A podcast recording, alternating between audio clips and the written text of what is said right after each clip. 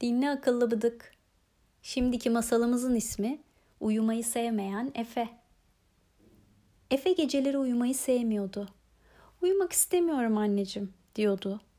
Annesi neden uyumak istemiyorsun diye sorduğunda çünkü ben baykuşlar gibi geceleri oturmak istiyorum dedi. Ya da kirpiler gibi geceleri bahçemizde gezmek. Vazgeçtim vazgeçtim. Rakunlar gibi geceleri ağaçlara tırmanmak istiyorum.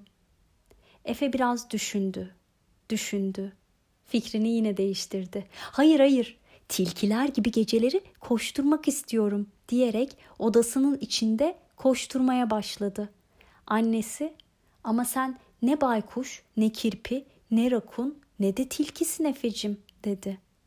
Bu yüzden uyuman gerekli diye ekledi. Annesi Efe'yi yatağına yatırıp odadan çıktı. Efe oyuncaklarını yatağının yanına taşıdı, onlarla oynamaya başladı.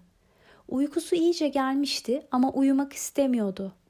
Efe gece boyunca oyuncaklarıyla oynadı.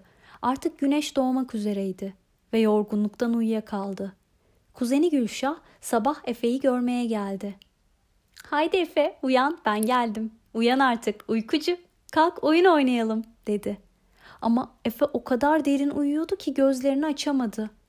Öğle vakti ise dedesi Efe'yi görmeye geldi. Haydi Efe uyan bakalım öyle oldu. Hava da güzel. Kalk seninle parkta gezelim dedi. Ama Efe o kadar derin uyuyordu ki ona da gözlerini açamadı. İkindi vakti anneannesi Efe'yi görmeye geldi. Mis gibi kurabiyeler pişirmişti. Haydi Efe, uyan artık. Sana kurabiye getirdim, dedi. Ama Efe o kadar derin uyuyordu ki gözlerini açamadı. Geceyi uykusuz geçirdiği için Efe ancak akşam uyanabildi.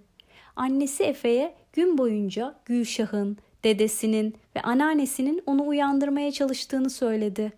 Efe kuzenini, dedesini ve anneannesini göremediği için çok üzüldü. Gündüzleri oyun oynamak, sevdiklerimi görmek daha iyi diye düşündü. Köşesinde uyumaya hazırlanan köpeği Kırpık'ın yanına gidip sarıldı. Artık geceleri senin gibi uyuyup dinleneceğim Kırpık dedi. Kırpık da onaylar gibi hav hav diyerek Efe'ye cevap verdi. Efe o günden sonra hep zamanında uyudu. İyi geceler Efe.